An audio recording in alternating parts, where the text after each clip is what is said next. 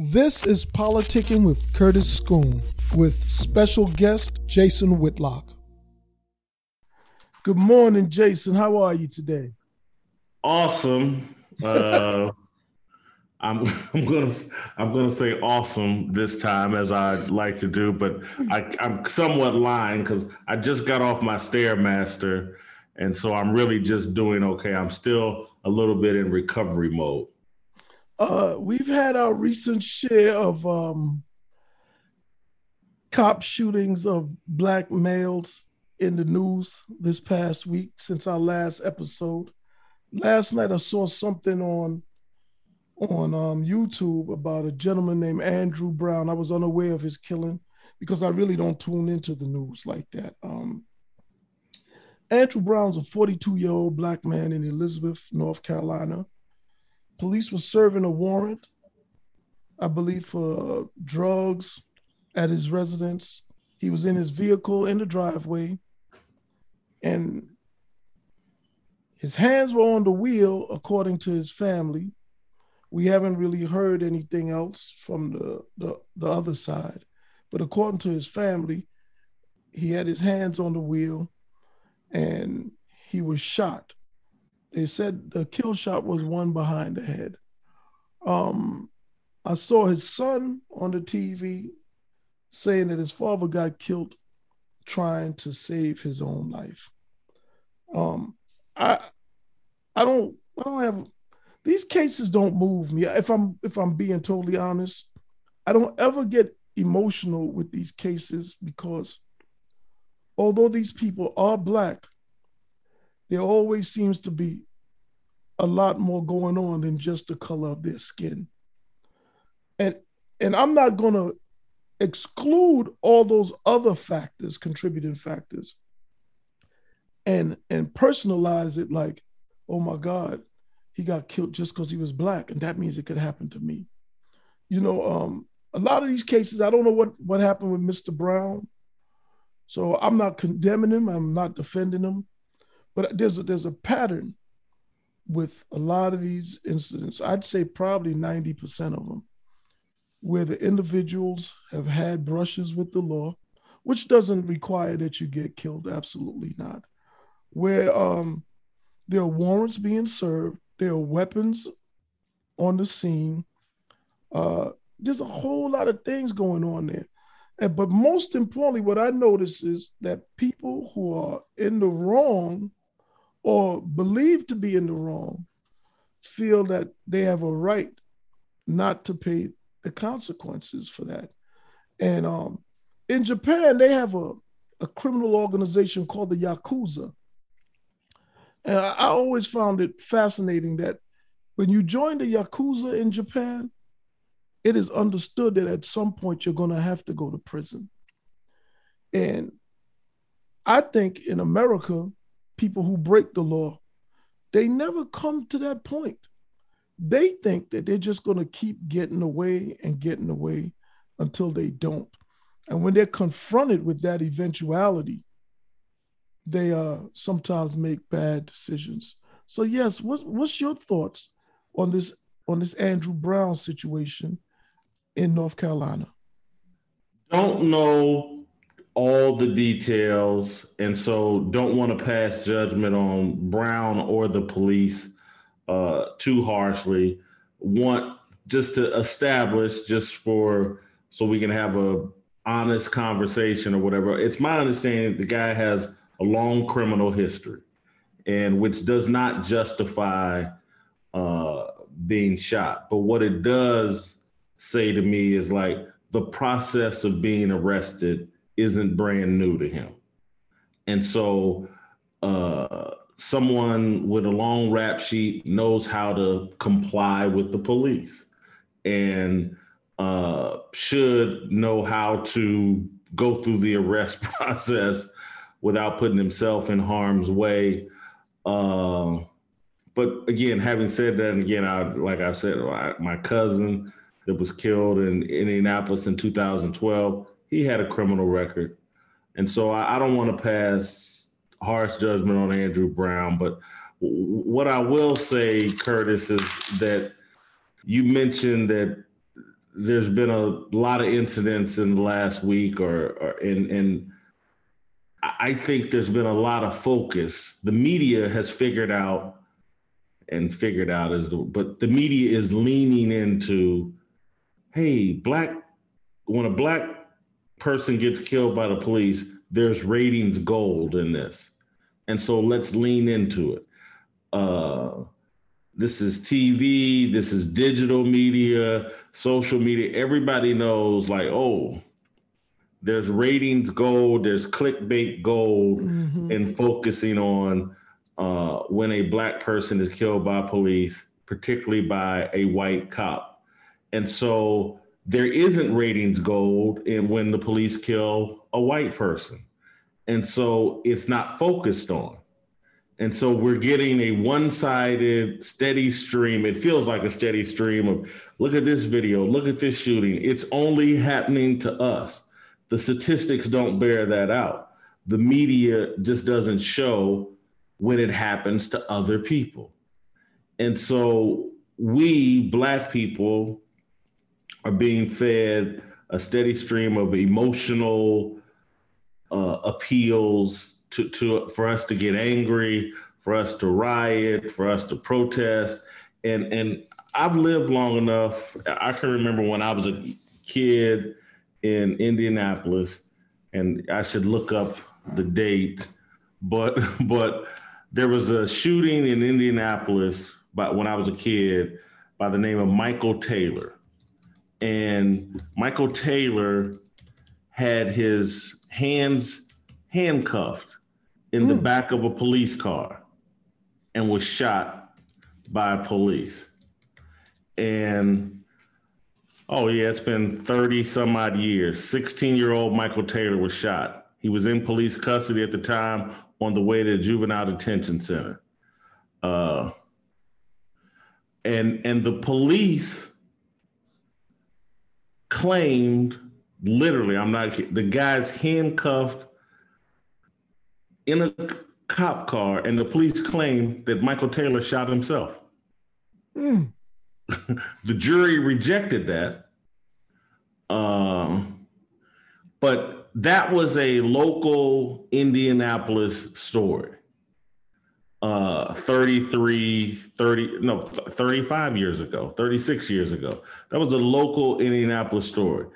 And now the national media, and because the internet has made the world smaller, any of these cases now are national stories to be used by anybody uh, to draw attention to themselves, to build their social media following, to build their websites, to support the ratings at CNN, MSNBC, Fox News, wherever.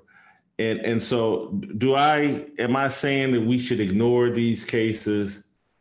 Uh, no, that's not what I'm saying.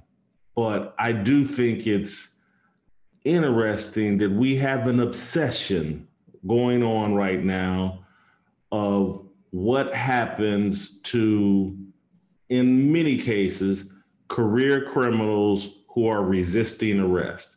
It's like a it's like it's like a new version of cops, except it's playing out over social media. That you know, and and so it's a story but and again it's like these documentaries you see yeah. on netflix or let's go inside rikers island and tell you what it's like. And there's all kinds of docu- documentaries about this stuff. The toughest prison in america and what's it like in solitary confinement.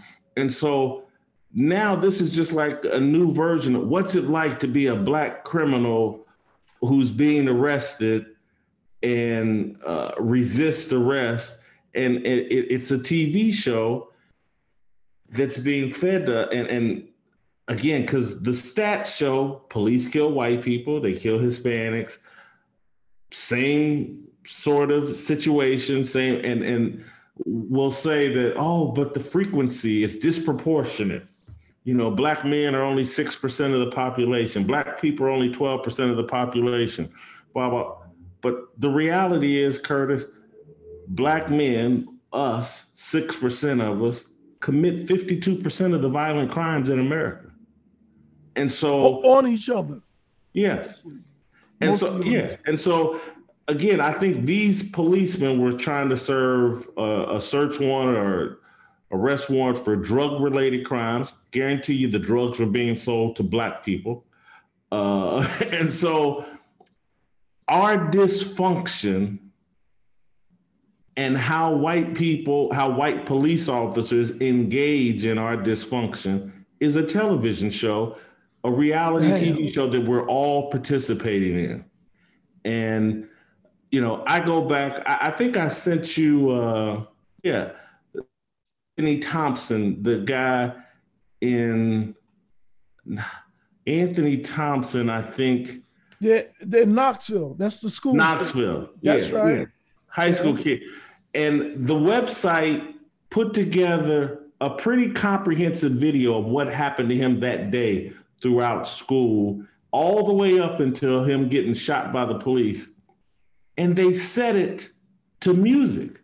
There was background music like a movie was going on, but this was this what happened to this kid over the course of the day because there's cameras in schools and the whole nine. And this was it was the website, the Knoxville newspaper or whatever, put this to music like it was a movie. And that's what I sent it to you. I was like, man, they making movies about our tragedies websites now are they're setting this to music. We need to take a look at like what's really going on. Why is our tragedy being milk for money? I mean, because again, everybody, everybody, everybody, Ben Crump is making money. Black Lives Matter is making money. News websites are making money. Anchors on TV shows are making money. Politicians are making politicians. Yeah, raising money off of this.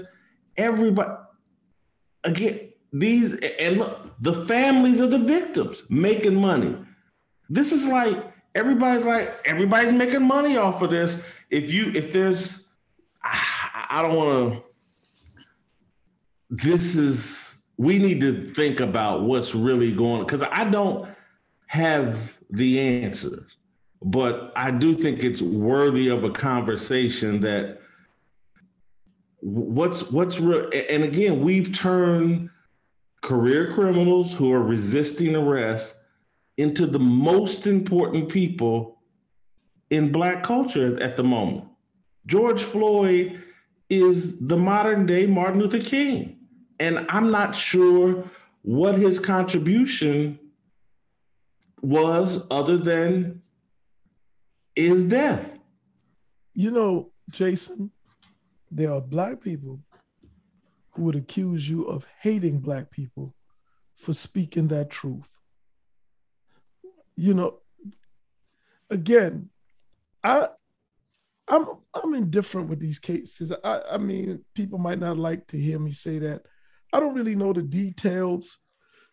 Both sides are arguing. All I know is most of these people, 95, maybe 99% of them, were on a trajectory where at some point they were either going to run into trouble with the law or someone just like them and it wasn't going to work out for them well um, that's their choice i'm not telling anybody what choices to make but i'm telling you that there's consequences that come with your choices but the all of a sudden now if you don't agree or support this, you're anti Black.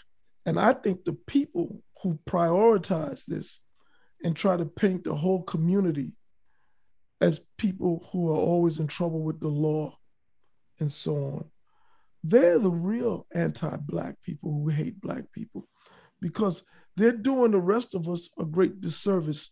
And that's coming from someone myself who has had enough trouble with the law. But I wouldn't put that on black people. That's my issue. That isn't a black issue. That's a Curtis Schoon issue. Curtis Schoon made choices. Curtis Schoon got into trouble. Curtis Schoon dealt with his trouble.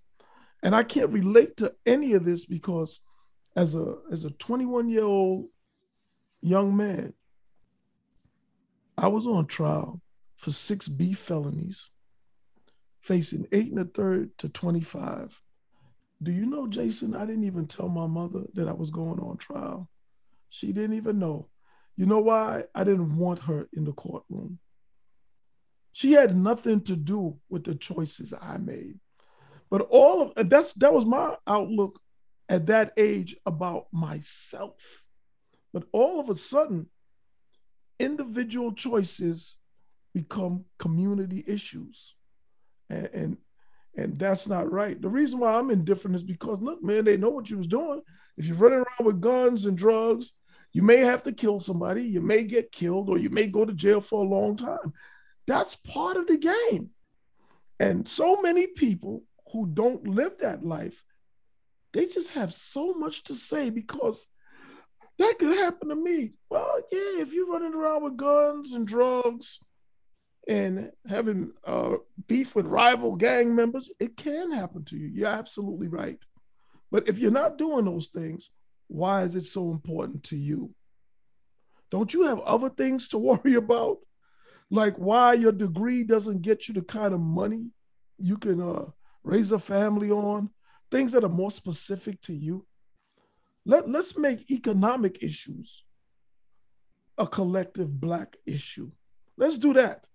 Even if that's not true, it's a lot better than making Pookie, who's selling selling dime cracks and, and, and 50 sacks of weed, he's black. He might be, but he's a lot of other things beside that. And he has to deal with that, not us. It, it, it Curtis, as someone who professes to be a Christian, who is, you know, trying to be a Christian, I, I get that, hey, we're supposed to be concerned about the least of us.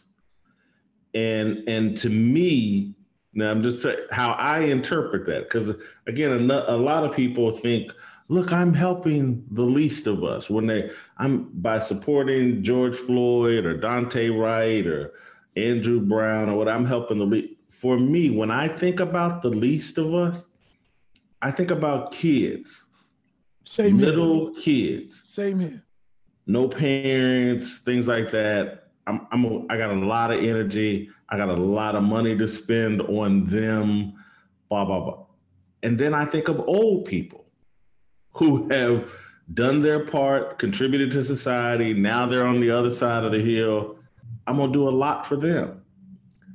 Grown men, 42, 40 years old, 20 years old, 18 years old. Again, the, the Anthony Thompson case in Knoxville blew me away because one, the package they put together on this website, and I suggest everybody go look up it. I'm, I'm not sure if I'm calling out the right name of the newspaper. I thought it was the Knoxville tennessee but but who, who I'm not sure what it was called. Go watch that video. There was so but beyond the music, there was just a lot of good information in there. That at, at one point, the mother of because he had been harassing some other yeah, some 17 year old girl at the school. It, it was her daughter. Yeah, they, yeah. that was his, her girl, um, his girl, his ex girlfriend or whatever. Yes. And they walked through a bunch of different information about how uh, a lot of the kids bring guns to school, leave them outside in the bushes outside the school, and then run and go get them when they need them. This kid was carrying his gun and uh, had his hand on it and it fired. He, he shot the he's in a bathroom and he won't take his hands out of the pot out of his pockets and the police get nervous and then the Anthony Thompson's gun fires and that's what set off the shooting and why he got killed. But all I kept thinking was like man these kids are bringing guns to school and they leaving them outside in the bushes. Everybody knows this is standard operating procedure. And we're sending cops and teachers to work in this environment and have to manage these kids. And we're wondering why things are spinning out of control. It's a recipe for disaster. And i just they're protesting and and i, I just i look at like we've been programmed that anytime uh, someone gets shot by the police who's black and the cop is white we're going to riot and protest and be up in arms. and it's like a, it's going to be a never-ending cycle. We're we're like it's almost like dog treats or, or biscuits to, to it's all we got to do is put a video in front of people and they'll riot and and protest and and say look look at america. It's it's the worst place on the planet. I, I just we got to give this i just don't see where the advancement for black people are because the stats say police kill about 250 of us a year that's been going on you know for five six years. That's the average. They kill about 450 white folks a year. But but and so is the end game to be that we reduce this 250 number for black people but we do nothing about the 7 8000 9000 that we kill. Eh, eh, it's, it's we don't even no no i think it's about seven eight nine i think. I don't think it's i don't think but it's, it's going up it's, it's, yeah, it, it yeah. dropped but it's, it's on its way back up but yeah. but jason you you mentioned the mother of the girl I saw the video and she was explaining to the police. Uh, did she say he had a nine millimeter? Yes. She knew the caliber of the gun he yeah. had. Um, she was aware that other kids had guns and she was aware of what they did with those guns. But she just decided to go to the police with her daughter having a confrontation with the guy. This woman appeared to be white. Was was she yeah. white? I thought so. Yeah. Mm-hmm. Her, yeah. I, her, daughter seemed to be half black, half white. Yeah. I, I you know, I, I, saw her. She had some leggings on. Her stomach was out. The push-up bra, the tattoos. Uh, and the reason why I, bring all that up because we want to claim all dysfunction, all of this dysfunction for ourselves. It's not really a black or white thing going on right now it's a class thing, and it's being packaged as a black thing to get a whole lot of people who happen to be black, who aren't from that class, to join ranks with a very, very small section of our community and give it some steam and some momentum. First of all, the woman called the police on the boy. I'm not saying she did anything wrong, but for a community who have so much complaints about the police, no one calls them more than we do. In our community, 911 is on speed dial. Do you love the cops or do you hate them? If you don't like the cops, try your hand resolving your issues amongst yourselves. You don't do that now, do you? I wonder why. You know, and then when you call the cops and they come, and they're in this chaotic, volatile environment that the people who live there don't want to deal with. Obviously, the cop reacts the way he's trained, or maybe he's not trained, whatever the case, but you invited him into your world. So whether he did what he's supposed to do, or he overreacted or whatever, it started with you inviting him into your world. And you invite him into your world all the time because you cannot manage affairs in your own world. So you must take some blame for what happens. So I see the kid, he has this backpack on. It's a see through backpack. And I'm thinking, imagine sending your kid to the same school he goes to and your kid is trying to get an education, and other kids are hiding their guns in the bushes outside to retrieve it after school. Is there any wonder charter schools are, are popular? And I'm not advocating for them. I'm just pointing out the facts. As a matter of fact, if you ask me, I think COVID has shown us that maybe we need to do more online education at home have online classrooms and do away with a lot of the stuff that goes on in these schools. I think they might be outdated because if we can't control them, why have them?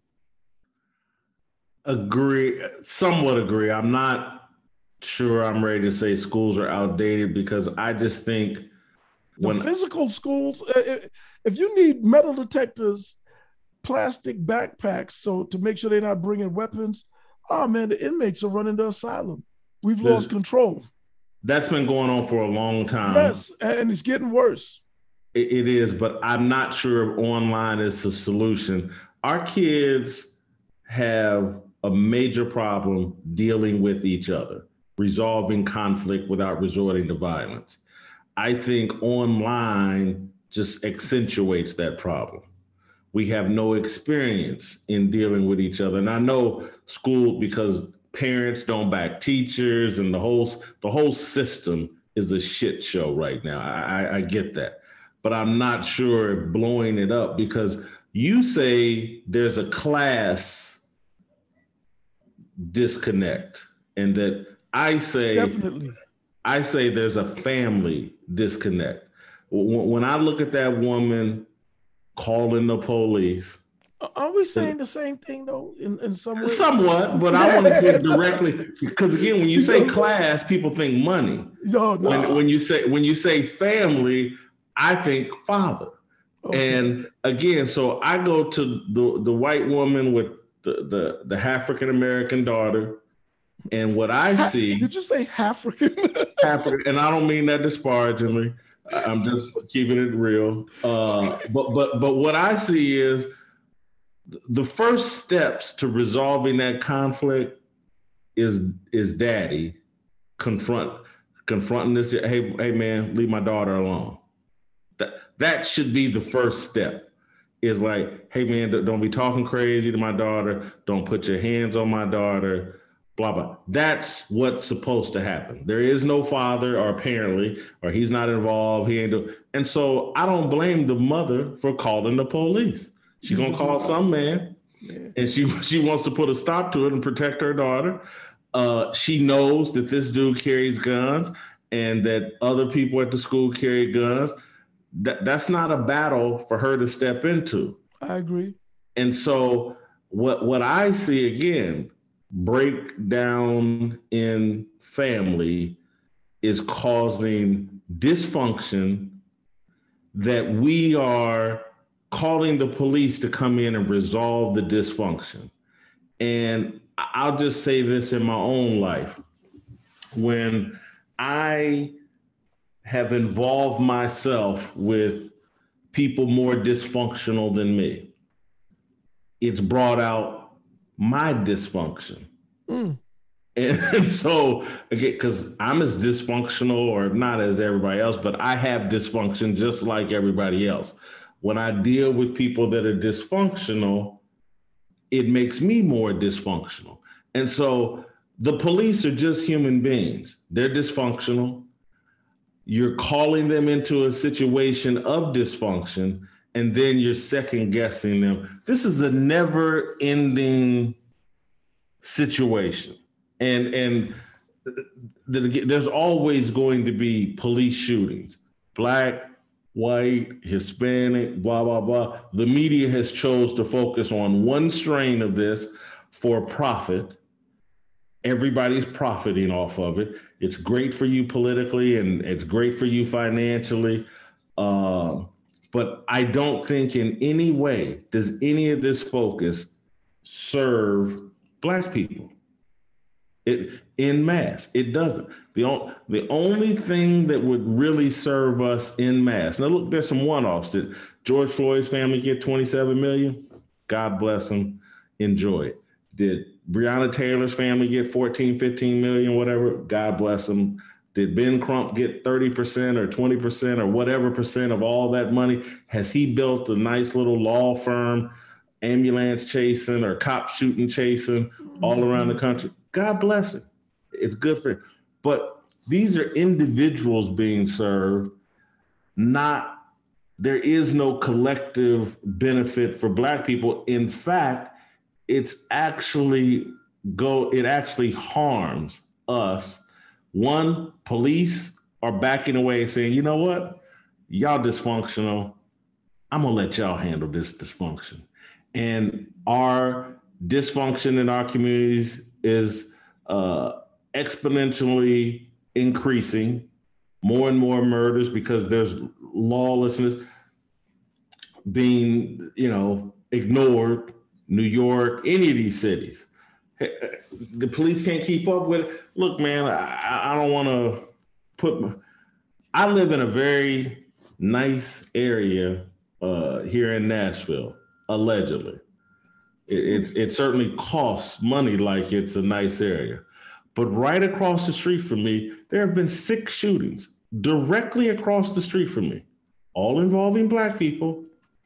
Uh, direct, I'm talking about it's a 15 second walk from the front of my apartment building. I don't even know if it's 15 seconds. You can throw a rock and hit the building where every weekend we popping off. You live in and, the middle of the action, huh? Yes, yeah, yeah. And I'm I live in a nice, uh, what a tourist area yeah. in Nashville. Um, but our dysfunction is so out of control, and the police can't keep up with it. Uh, and and so none of this serves black people in mass. It's a nice little feel good campaign over social media. White liberals get to feel good. I tweeted out Black Lives Matter. I stand for Black Lives. But they get to feel good about themselves. None of it does black people any good. It's we are being played, and and this whole little we're, we're playing ourselves, man. We really yeah. are. We're playing ourselves. this whole little iteration. This is a spinoff of Cops. That's all this is. If you've seen the Cops, this is the spinoff show of Cops, and and we're the participants. It's it's it's it's fucking crazy. So over sorry in, for cussing. Look, over in Ohio, we had I think her name is Ma'Khia Bryant. Yeah. The young woman, 16 years old, uh, terrorizing people with a knife. A cop pulls up, shoots her uh, several times, and she dies. Um, I, I found out today her cousin claims that it was Ma'Khia who called the cops. Again, we invite the cops into our lives. Ma'Khia was a foster child. She was at, living with a foster family. And according to Ma'Khia's cousin, some older girls who were like in their 20s showed up wanting to fight her or beat her up or something. I, have no idea. Some some ghetto girl stuff. And Ma'Khia called the cops. When they didn't come, I guess she went outside to fight them. Because she was armed when the cops came, he just assessed the situation and identified her as the assailant and and neutralized her according to his training. Now, yes, she's 16 years old and or was 16 and lived in foster home, foster care. And it sounds like she's had a really hard life. But when you pull up on the scene, you know none of these things. You know, after the fact, you hear it and you just say, damn, this life and story just so tragic. But in the heat of battle, of a conflict, you don't you don't know these things, nor do you have time to take any of that into consideration. And that's not saying that the cop was right. I, I don't know. I've never been in that situation. It's easy for a lot of us to say what we would have done and wouldn't have done if we've never had to deal with it. I just know that the whole. Let me ask you this, Curtis. You, yes, go ahead. You said you don't know if the cop was right. You have a daughter. Yes. If the cops pull up and there's another woman with her arm cocked with a knife about to stab your daughter, less than a second away from stabbing your daughter, what would you like the cop to do? I would like him to stop her. You know, I'm not by any means necessary. I'm not condemning the cop, but the thing is, you know, um, how many times did he shoot her, Jason? Again, they tell you to shoot. They don't tell you to shoot once. And They that's you- why I said I've never been in that situation. The cop might be right, man. I just hate that him being no, no, no. right. Let, us don't deal has- with whether he's right or wrong. Yeah, he might be right, but I hate that No, him being right costing her life, though. That's okay, just, but let's you know, start. No, well, hold on, hold on, hold on, hold on. Do you think she would be alive today if she wasn't trying to stab that woman? Yes. I So again, I'm not sure. Again, there are people that would argue the cop didn't cost her her life. Her actions put her in harm's way. I'm not arguing against that at all. I just think it's such an unfortunate sequence of events. There's no question about it. That- It- it's a That's tragedy. the part. That's the part that's that. You know, I deep down inside, I, I think the cop did what he was trained to do. What I guess he was supposed to do, but I still don't, don't dodge. I'm, I'm saying, don't dodge. If it was your daughter, what would you want the cop to do? I would want him to stop the assailant. Absolutely, yes, yes. So, and that's and, not. and, and I know for I think he shot her four times, and even that I already know, not from experience, but just know from know from reading and stuff, that one bullet rarely stops anybody right away because of adrenaline and other factors like that, that they can still carry carry on. And that is exactly why police shoot until you drop, because that is what they're trained to do. People get shot once or twice, and you'd be surprised how much damage they can inflict before the bullet takes effect. I get all of that. I just think it's sad. That's all. Curtis, there's no question it's sad, but it, it all goes back to family Yes. And- and- and communities that are devoid of families. Everything is a single parent situation, all on top of each other. And again, where there, where, look, I, I've said it, I think I said this last week. The first police officer in every child's life needs to be called mama and daddy, period. End of story. I don't think you said it last week, but it sounds good this week, and I agree. Yeah. Yeah, so look. that's officer friendly should be mama and daddy. yes. And then so when those police officers aren't present, or one of those police officers aren't present, and the other police officers overworked, tired, uh, maybe irresponsible, who knows? Maybe grandmama is the police officer. She's too old to be the police officer. Now you start calling in, and again, this this goes back to the amount of engagement we have with police in some of our communities is because the first police officers, mom and daddy, aren't present. And so we're constantly calling the police to our neighborhoods. And we're dropping them into our dysfunction. And I'm just telling you, when you drop a human being into dysfunction, it brings out their dysfunction.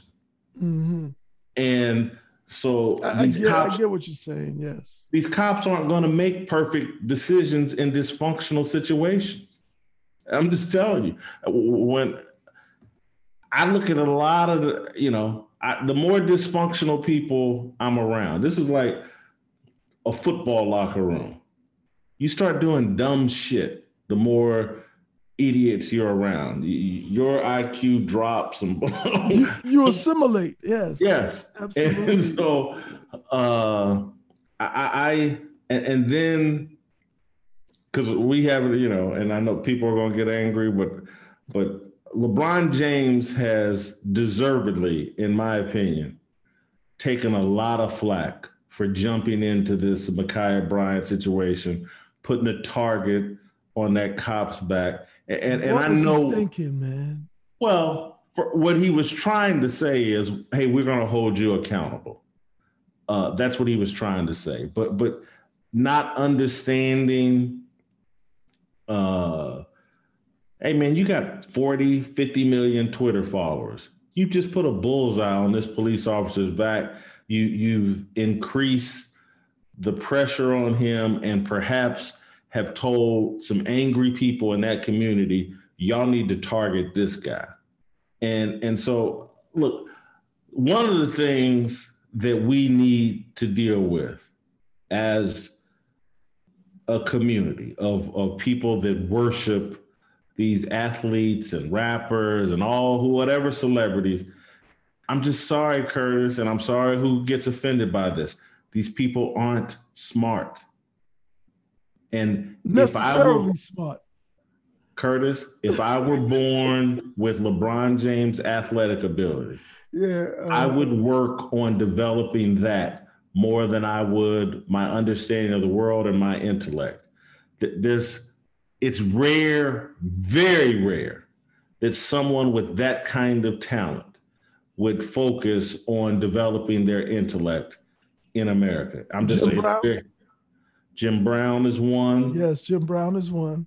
Grant Hill. Oh, is, that's right. Grant Hill is one. Yes. But it's they're, just they're, they're anomalies though. Yes, because yeah, and. I don't blame them. Yeah, because there's such a huge pot of gold for developing your athletic ability and, and to max that out. That it's not until the athleticism has diminished that you then transition in on the other side. And then again, take I don't believe Muhammad Ali was a rocket scientist. I'm sorry, he was not. I, I think he was a boxer who witty. He was witty. That's witty, it. but he was also humble. Mm-hmm. Really, and I know I'm the greatest doesn't sound like a humble person, but humility can be expressed other ways. And it's like he knew what he didn't know, and he leaned on Elijah Muhammad and Malcolm X for what he didn't know, and he followed the orders of the Nation of Islam very well. He was obedient to that. And those people, whether again, this this isn't an endorsement of the NOI and everything that they thought or th- think at that time with Elijah Muhammad, but Elijah Muhammad, Malcolm X, a lot smarter than than Muhammad Ali, and gave him good direction and and turned him into the icon and all of that. LeBron has none of that. This dude got Maverick Carter and Nike and Phil Knight and a bunch of puppet masters he's way out over his skis, made a fool of himself. He's no kind. He, there's just way too much money for him to develop his athleticism and be a, a puppet for China. For us to be looking at him as if he's some kind of spokesman for criminal justice issues or knows what black people should do to advance in American society. That's not his area of expertise dunking the basketball and hitting three pointers. That's his area of expertise. Just shut up and dribble. is, that, is that what you sounds like that's what you're saying, Jason? You, you know, know what? What what I'm saying is because here's the other thing Muhammad Ali did. Finance, use your athletic gifts to finance the things you believe in. Yeah. So I, I'm not saying shut up and dribble maximize your athletic skills, take that money you're making, finance the things you believe in. But in terms of being a, this dude can barely write. You see how grammatically poor his writing is? I would be embarrassed to be a grown ass man and allegedly someone who's developed a school that's sitting there publicly writing at like a second grade level. Mm. Just go, go, look at his Instagram. Who would? There, there's no intelligent person that would be comfortable presenting themselves that grammatically unsound. And I'm just, I'm just sorry that mm. he can't conjugate subject and verb when he talks. No intelligent person, I'm just sorry, is comfortable with that. I'm just, those are just facts. The thing that always amazes me about celebrities, celebrity uh, activists, is that they are in a position to actually do more than complain or tweet or post. And you're right. With that kind of money, stop being an influencer with words and be an influencer with actions. They can form their own PACs and run their own candidates that advocate their own uh, platforms, but they don't do these things. Um, they just do as they're instructed to stay in the good graces of their uh, benefactors, controllers, whatever you want to call them. Because as much money as they have, each and every last one of them, they come from these urban areas, they can run political candidates who advocate for the things they believe in and back them. Instead, just like the LGBT are running pro LGBT candidates all over the country. You know, uh, they got their money. Look, they're doing what they're supposed to do for themselves. And with all the money that we have in the entertainment business, and we say we care, right? Why not do the same thing? Instead, they fall in line with the very same people who are pushing all the LGBT platforms. What I deduce from that is either they must be LGBT themselves, or maybe their bosses, employers are, and they're trying to curry favor. Because if you're socially concerned, why are you promoting things, prioritizing things that aren't directly connected to you? And I you got to ask that of all these athletes, all these actors. I saw um, Don Cheadle. There's a picture of him on the internet, and he has a T-shirt that says "Protect Trans Kids." I promise you, Jason. I mean, no children of any sort, any kind of harm. But I don't even know if I've ever seen a trans kid. But this is what he's he's advocating for? Is it coming from a an authentic place? Is he, is he sucking up to somebody? No pun intended. What's really going on here with all of this? Let me say this because trans kids are vulnerable, but but you're right in the sense that how many of them are there? How many of them have you personally engaged with, interacted with? as opposed to how many black boys in horrendous situations have you engaged with to where at age six, seven, eight years old, you're like, man, if we don't do something, this kid's on a track for the penitentiary, gangs, death, blah, blah, blah. And so for me, I've I've met, engaged with, am aware of far more young black boys who are in vulnerable situations, and this is where I, I, I agree with you. Like, and again, no offense to the trans community, I just haven't met those kids. Don't know them. I hear about them. I believe the stories. Blah blah blah. But what I see with my own eyes and in my own community is a bunch of young black boys that need help, need fathers, need mentors, need opportunities. And and you go, and I'm not disagreeing, but to the political thing, but to me, what I've always been amazed at with black entertainers, people at LeBron's level, is the number one thing I think LeBron could do for black people in Akron is use his wealth and influence to start a bank. Mm. Banks in our communities, controlled by us, helping small businesses get started right there in those communities. That's the number one missing ingredient. If you, again, and, and I know you, if you can't clothe and feed people, you can't lead them.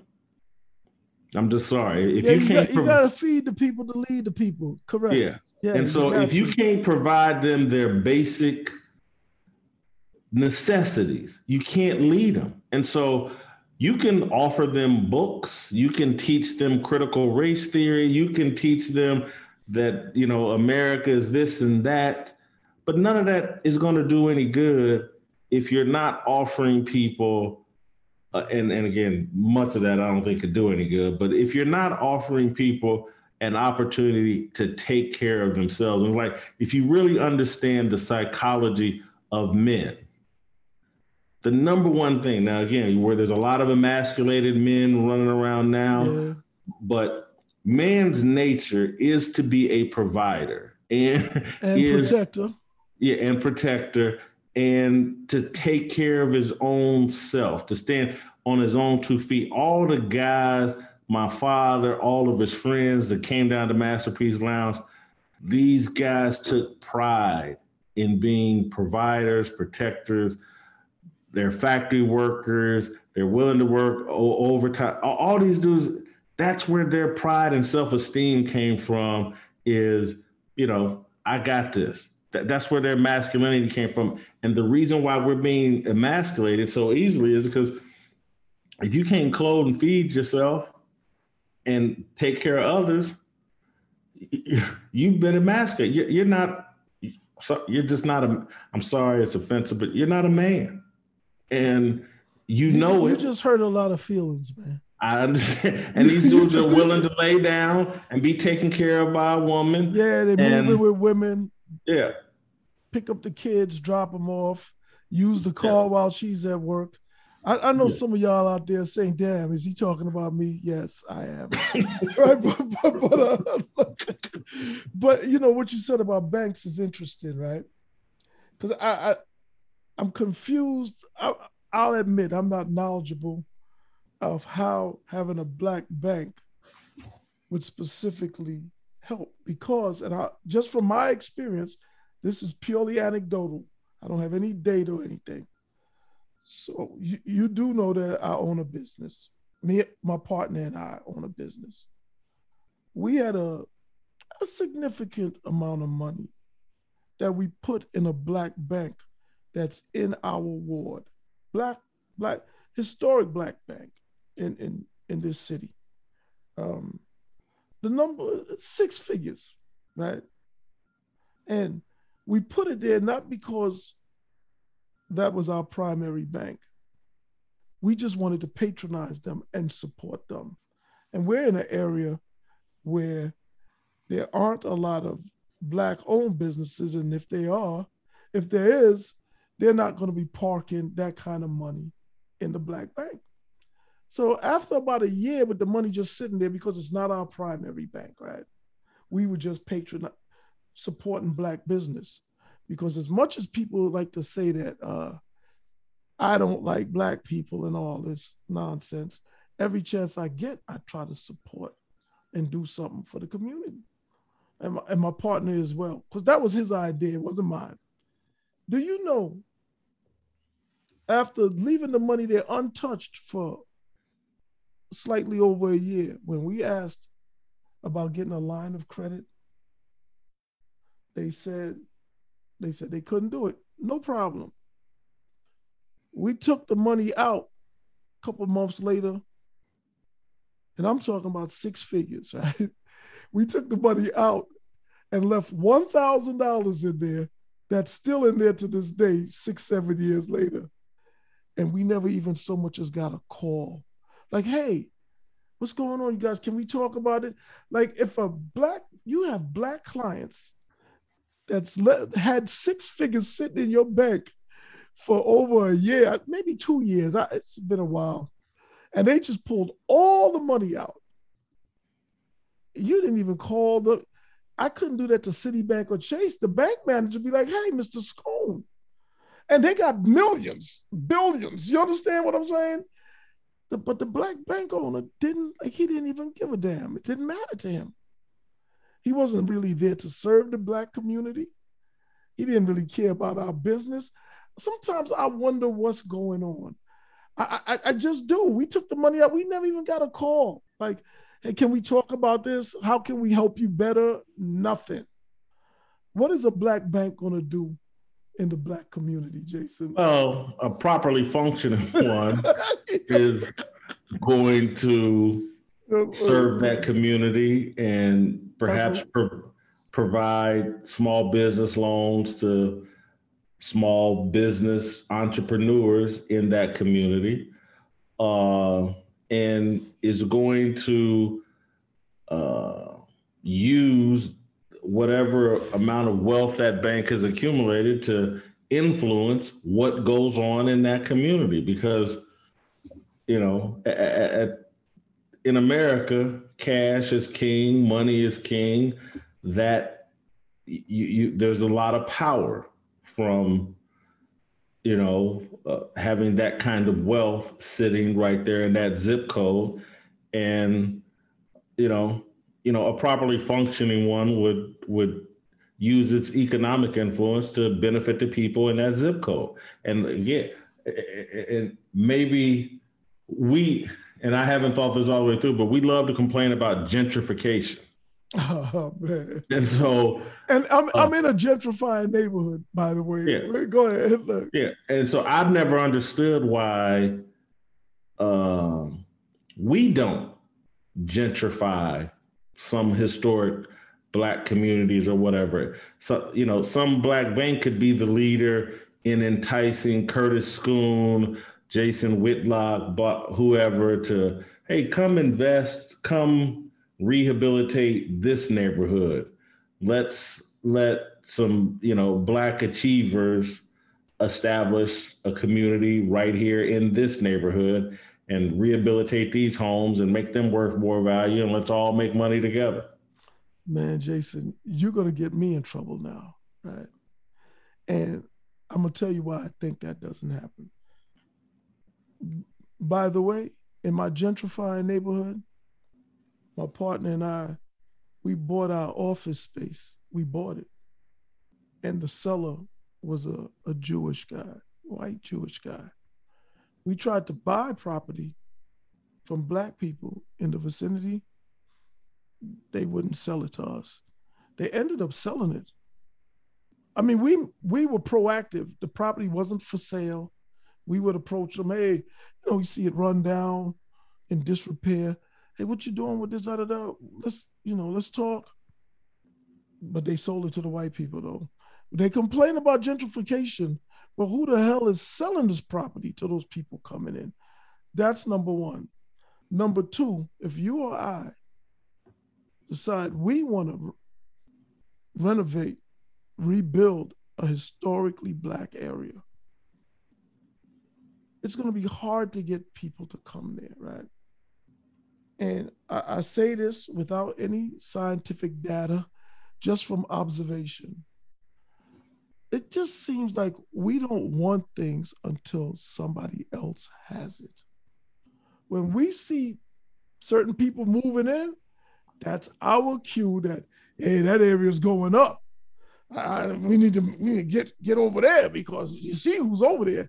You know, they got the little bicycles you could rent and everything. all, all that, all that hipster bullshit. We like that. You know, honestly, just having a, a straight conversation, man. As much as some, not all, some black people fixate on white people, white supremacy, institutional racism, they love nothing more than being in close proximity to white people. And and and they have the nerve to call other people all kinds of names for not agreeing with them and going along with them. And if that's what you want to do, that's your prerogative, man. But be true to yourself. What comes out your well, the way you feel has to line up with what comes out your mouth. But like I was saying, if we invest in these areas, nobody's going to come. Uh, I'm in Southeast Washington, D.C., Ward 8, the epicenter of all the violence in DC has always been. And I can tell you that the safest people in Ward 8 are the gentrifiers because everyone knows if something happens to one of them, the police will turn the whole place upside down, disrupt business, and squeeze their informants for every every bit of information they can get to crack the case.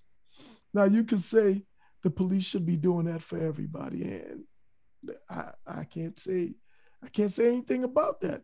But the fact of the matter is, man, the reason why we can't do certain things is because we're not received the same way, not even by our own people, much less anybody else, Jason. That's how I see it. I, I certainly see that. And I certainly have, I mean, again, it's all part of our conversation. In casual conversation, black people will say, "Oh man, you live in a, a nice neighborhood. There's no black people out here." we say that in casual conversation. Heard it. Our, family members, I, have heard it. oh man, you live in a hell of a neighborhood. You're the only black person out there. And and then as soon as two or three black people move out there, you'll hear black people say, "Man, there's too many black people out here. I'm gonna have to move." I mean, it, it's it's said, and so our self hatred, and again, that's when I look at this era and how history will eventually uh, view this era we're living in. It's the era, and again, and who knows? Because who knows who's going to write the history? But it is the era of self hatred, and I think that uh, for white liberals, this whole era is being defined by they talk black in the 1960s they talked black people into adopting all of these liberal principles that were supposed to lead us to the promised land. It destroyed us. And it destroyed us. And so rather than admit the failure of their policies they've come back and said we're going to use police brutality to say white supremacy explains everything. It's not these policies that we've had you adopt that have corrupted your culture, that made you go from, you know, 70 to 75% of kids being born into intact families. Uh, by adopting our policies now, only 25 to 20% of your kids are born into intact families. We don't want to tell you that it was our policies that led you to that our explanation is, man, the police shot y'all, 200 of y'all a year, and white supremacy explains everything. It wasn't these ignorant policies. It wasn't the breakdown of the black family. It wasn't the emasculation of the black man and the promotion of the black matriarchy. It wasn't any of that. It, it, it, it was white supremacy explains it all and police shooting y'all 200 times a year that explains everything. And and we've gone for it. What what you just said brought something to my mind just now. They have infected us, and I'm talking about white liberals. They have infected us with their degeneracy, their broken, their, their, their, their, their poor morals and low values and all these things, right? But the reason why they haven't had to pay a price for it is because they always have us to leech off of economically. I think the policies not working for us isn't a problem for them. Because what happens is in those gentrifying neighborhoods, those broken families means that they can come in and buy the properties very cheap and get their comeuppance. You understand? Like our dysfunction actually is keeping them afloat. It provides them jobs as teachers, therapists, doctors, counselors. Yo, every day. Social yo, workers. The whole shit. Our dysfunction has created entire industries for otherwise dysfunctional white people to eke out an existence on and not suffer or pay the price for their own dysfunction because they can still benefit off of us. If they had to compete on a le- level playing field and didn't have us to poach, to to to to scavenger on, they would go hungry. They'd be dead, man. And, and, the, thing, and the thing is, right? And the thing is, to me, I know for a fact in these neighborhoods that are gentrifying, those aren't right wing conservatives buying those properties and moving in there. Uh, it's it's LGBT, but Curtis, so I, and I want to I mentioned that specifically to make a point that I'm gonna go a step further and say that the policies that were prescribed for us? Are they the policies that white liberals prescribe for themselves? Are they following? And so take yeah, they, they got broken families. They do. Mm, they, but not to the just just because a lot of this to me is the LGBT movement. And what did they fight for? The right to get married. And so what what have we we're not interested in marriage. And I raised my, you know, you talking to two guys that uh, maybe not the best people to discuss marriage, but yeah, go ahead. Yeah, yeah. And so, but again, go look. We're not interested in marriage. They are. They want intact families amongst themselves. We're not getting married. See, and I, I, just I think I, I they differently. I think they just want normalization. They don't even really care about families. They get divorced very quickly. They don't have kids. I mean, they got their little dogs and they go to the doggy park and all this shit. But man, look, uh, look, I, I think they just want to be seen as I'm no different from you. We're the same. And they have a right to want that. But I think the policies that they prescribe, it suits them because they are the architects, the authors of it. It is developed to satisfy them. And if it isn't working, then they decide to make a shift. We, on the other hand, are just going for the ride with them. That close proximity that I spoke of, that's an ideological, that that's physical, that's even, uh, you know, that's cultural and everything. We are mimicking them to our detriment. And because they have us to sustain them, it is prolonging their eventual demise. And, and they're only good, they the dysfunction that you see and the chaos in our community and the anger, that is keeping them afloat. And they come and say, We care about you, and this, that, the other.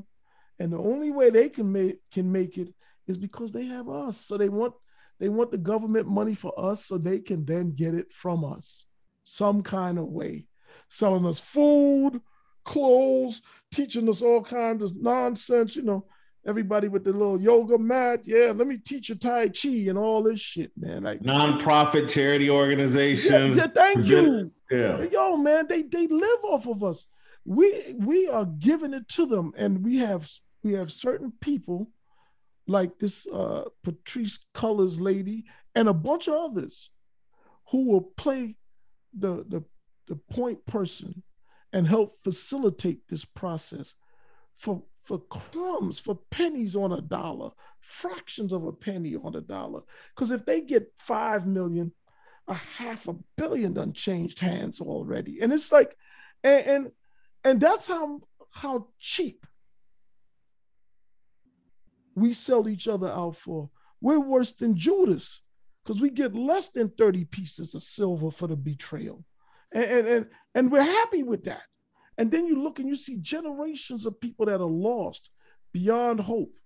You know, after they finish with this immigration and this Equality Act, there will be no more need for Black people, not politically anyway.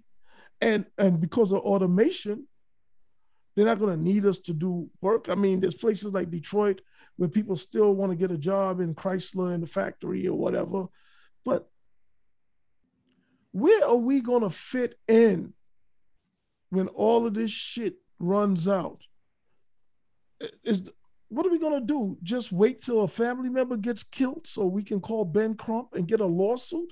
Because that's what it's looking like our options are boiling down to within the next 10 years because we're not a piece we're not a we're not a we're not a piece of this economy we're not a piece of anything they you got all the latinos who are willing to work. The immigrants they don't mind working.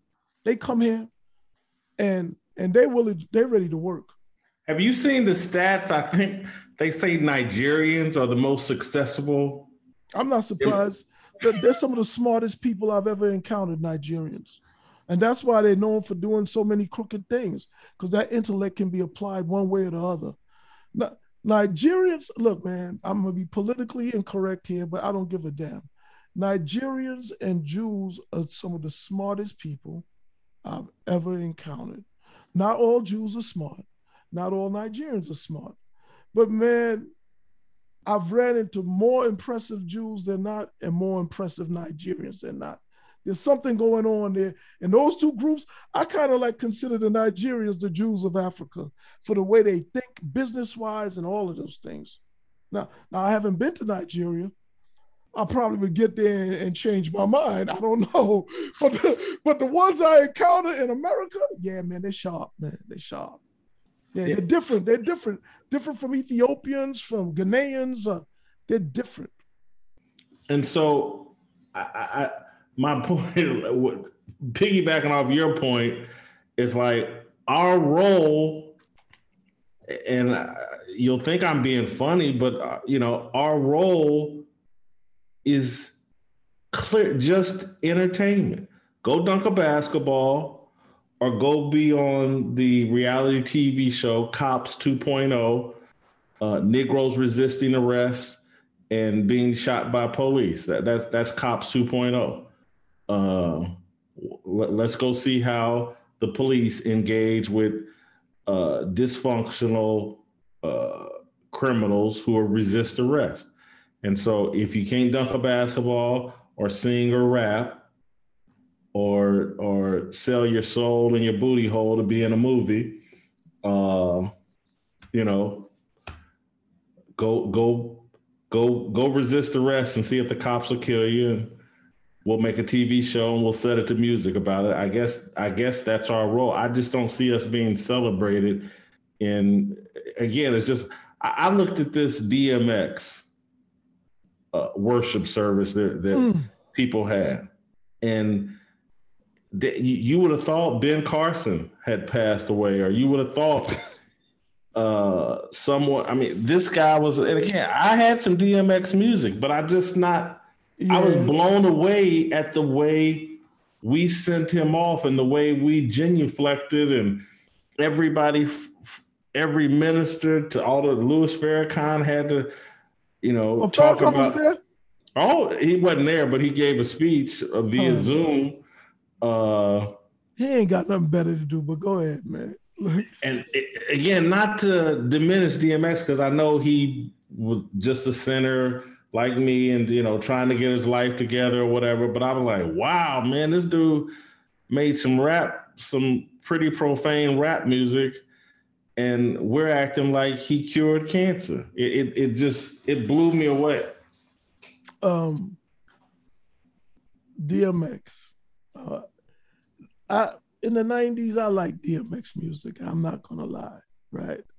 Um, I I never really paid attention too much to the words. I just kind of like the energy that he brought, and I like any rapper that could uh could perform well on stage. And he he had a stage presence, right? But again, and this has nothing to do with him.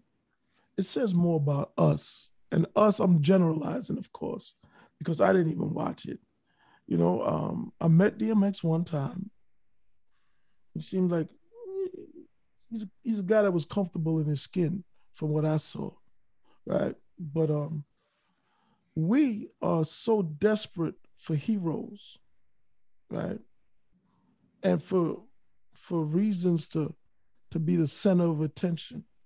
I think as a community, there's a collective narcissism there that we just want to be in the spotlight no matter what, even when it doesn't make sense. And I, I get I get the entertainment business giving DMX a, a nice send off. Yeah, he's one of their own. I, I get that. I just don't understand why it would mean so much to people who aren't really in the business.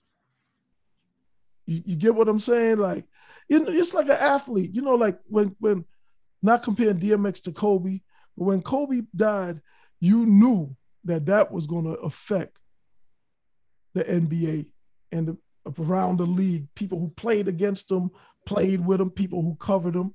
Of course, of his stature, it transcended just basketball players. But you expect people to support their peers to come out for them when tragedy happens. I just don't I don't think DMX was a a black figure, so to speak. Again, he yes, he was black, but he was an entertainment figure.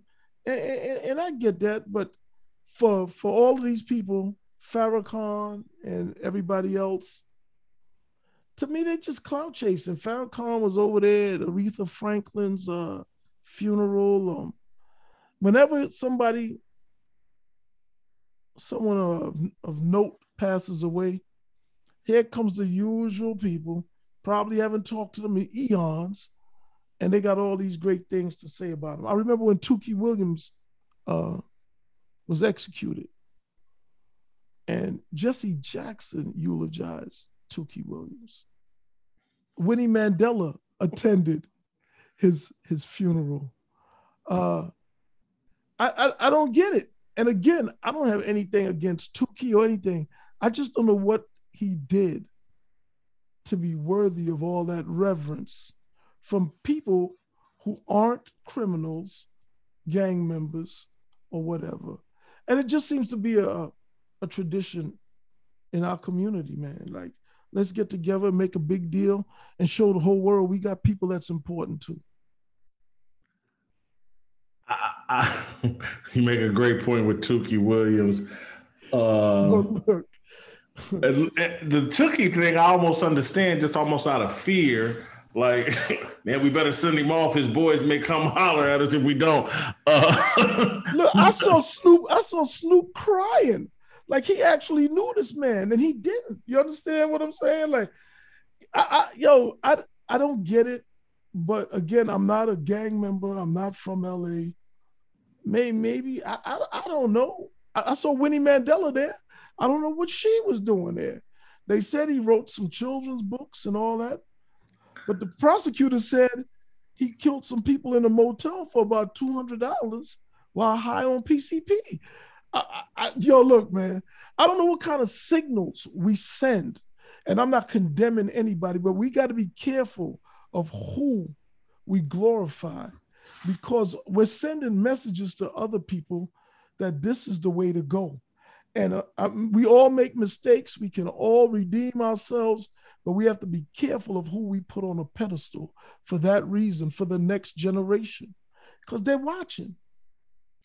There's no question. And that's why, and again, I don't want to pass judgment on uh, uh, uh, DMX because, look, I've certainly fallen short, but I just don't know. And again, like I said, I had a lot of DMX made some good pornographic party music because that's all it is is pornographic party music.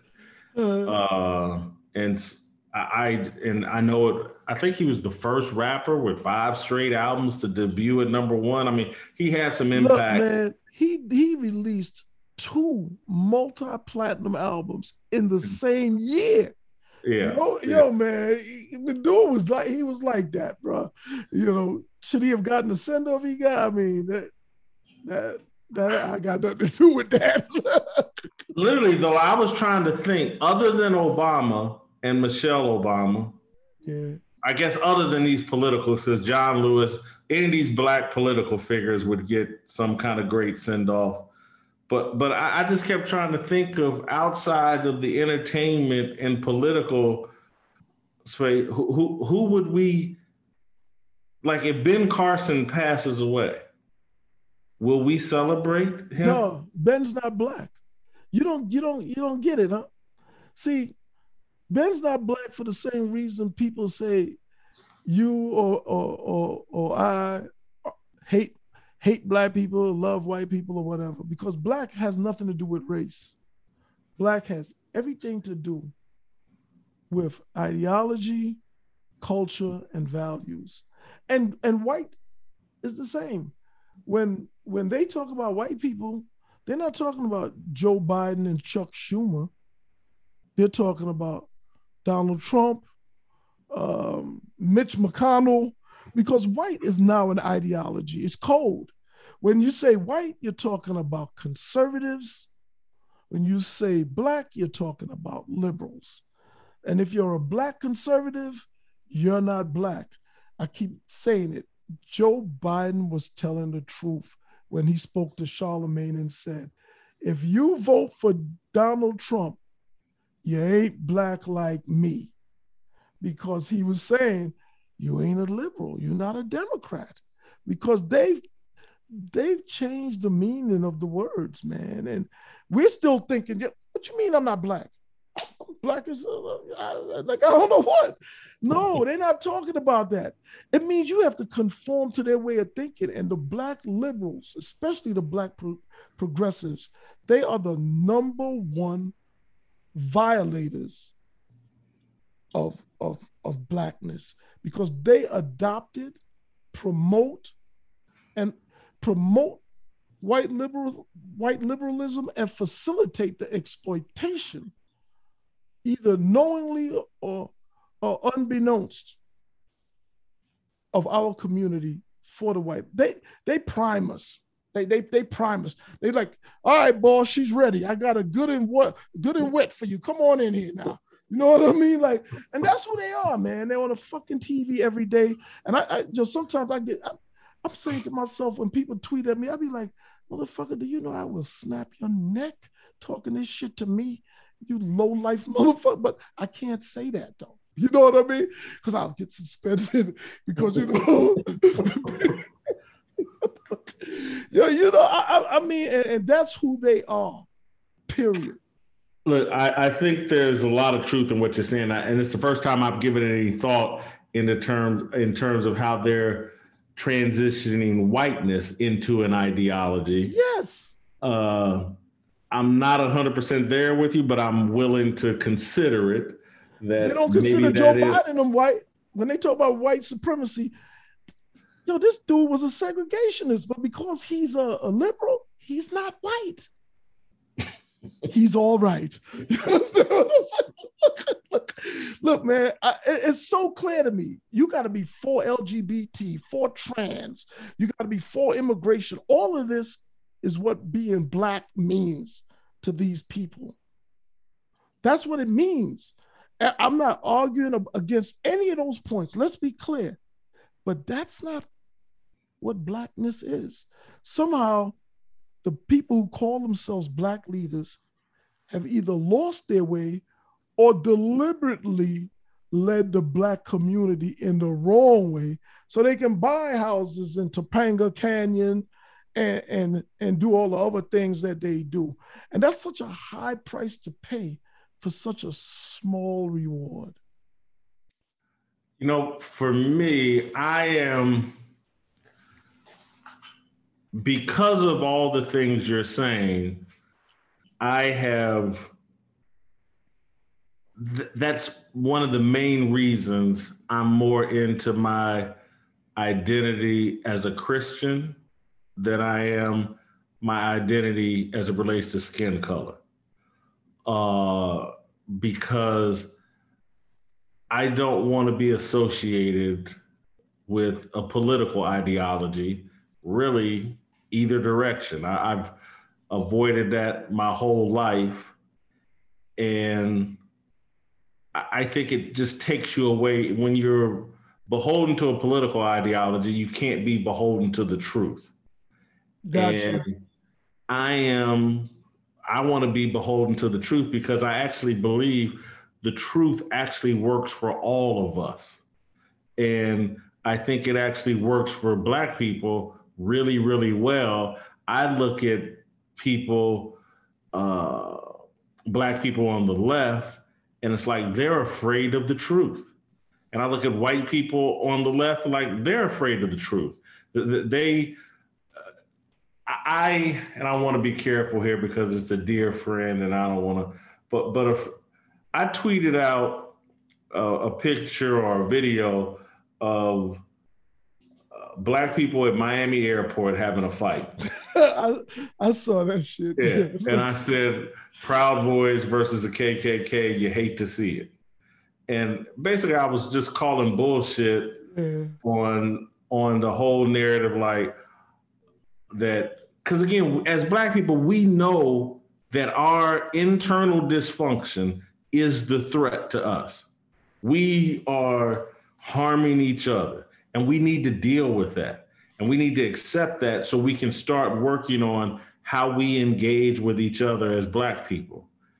It's like white liberals and Black liberals, they don't want us to deal with that. They want, let's focus on improving white people. And I just keep going back uh, to this repeatedly. And like, I just don't see how improving some random white person benefits me. Do you know, do you know what black liberals are really afraid of? They've either they've they've either convinced themselves that white conservatives don't like them, or they've gone out on a limb so far to attack white conservatives that they know they can't expect anything from them, that they are fearful of losing the support of the white liberals who are their sponsors and benefactors. So they're going to toe the line, man. That is what they do. They toe the line, and it's only a small group. See, when you got, I don't know, what is it, 40 million black people, and all you have to do is cut deals with maybe 100 to 200 out of 40 million, man, you just got a hell of a bargain.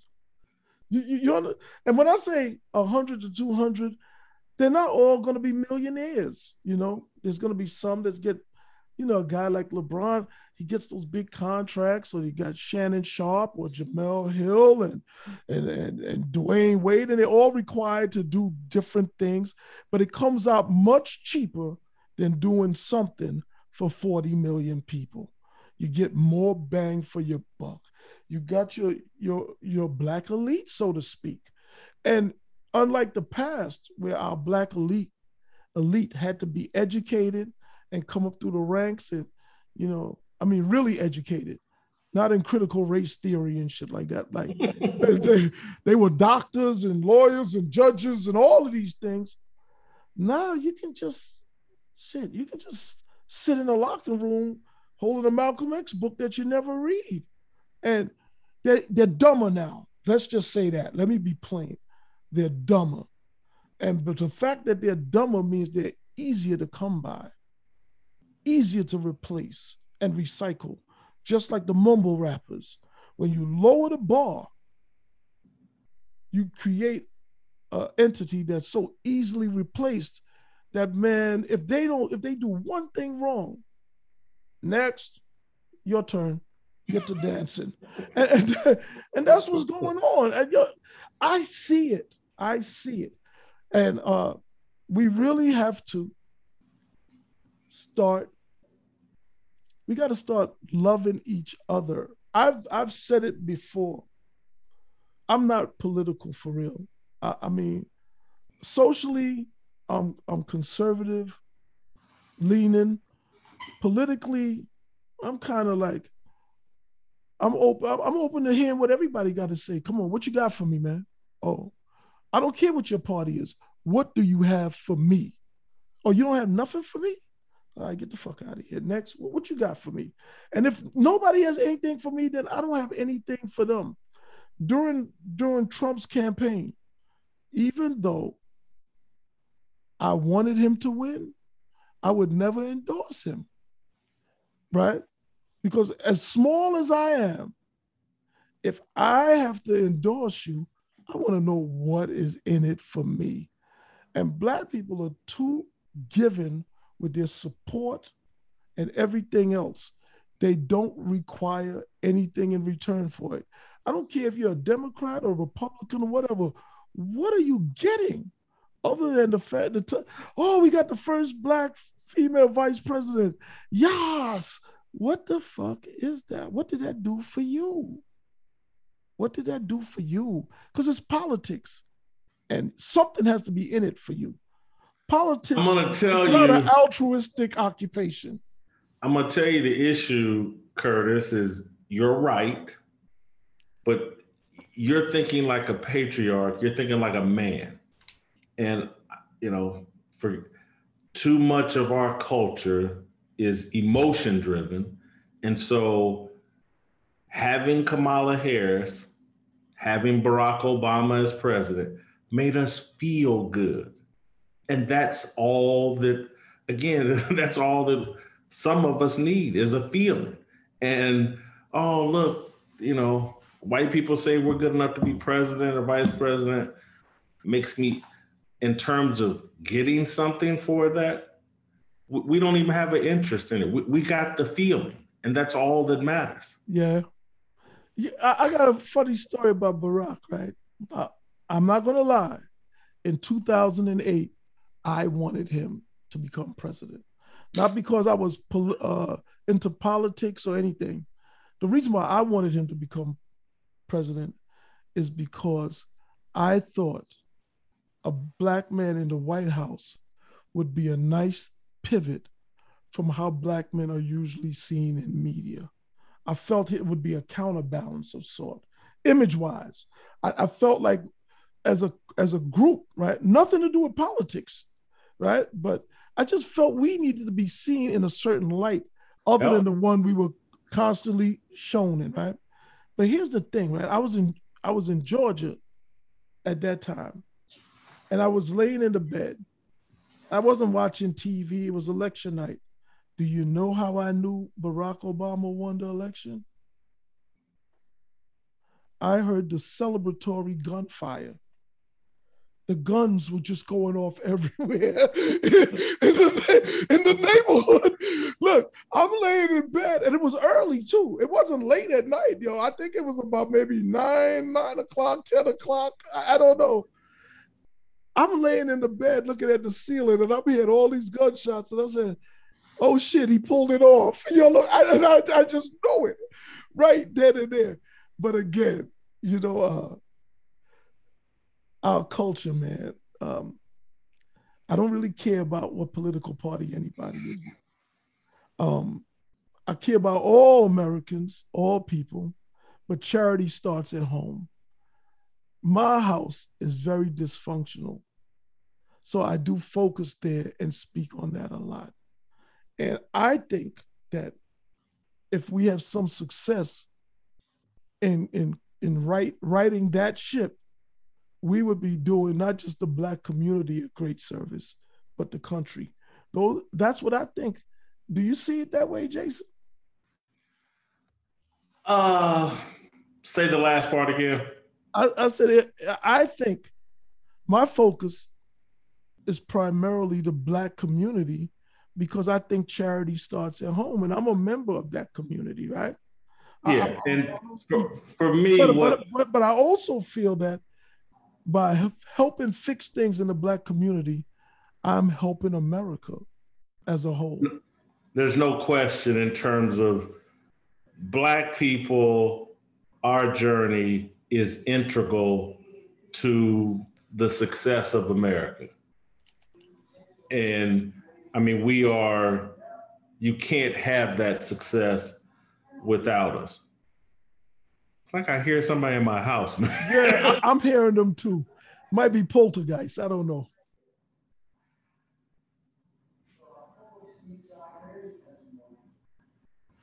I'm not, anyway. I'm gonna wrap up. I, I, it, it may be a TV that started up in another room, but I think that uh, what my philosophy is based on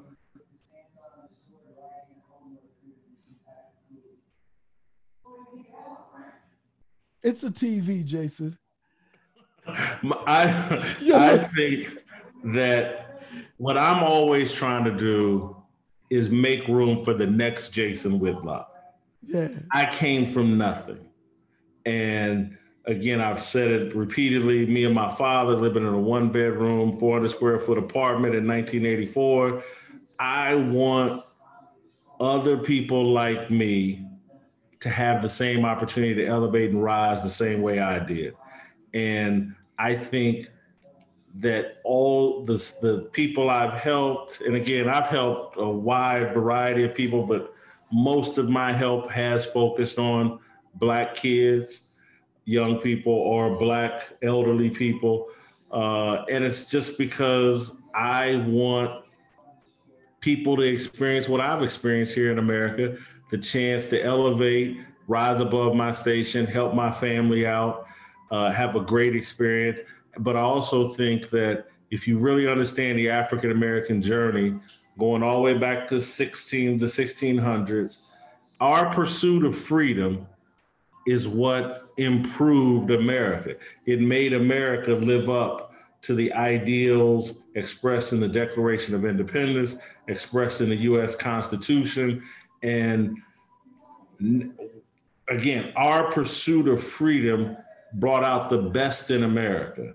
Was it an easy road? Should it have been easier at the start? Yeah, but no pain, no gain, no struggle, no success. Uh, and so I see our adversaries, China, Russia, India, uh, understanding the importance of the Black journey to American success. And that's why they're trying to convince so many Black people that America is our enemy, America's been horrible for us, and they want to disconnect us from making America live up to the ideals expressed in the Declaration of Independence and the Constitution. And, and you know, I just think us moving to a non patriotic position is very harmful for America and very harmful for us. Yeah, because we're going to be the first ones to feel it anyway, you know. So, and I think we just got to realize that, you know, um, did you see Daunte Wright eulogy uh, where Al Sharpton referred to him as a prince? Al Sharpton, I, I, look, man, condolences to the family. But this is a kid, 20 years old, doing things that he shouldn't have been doing.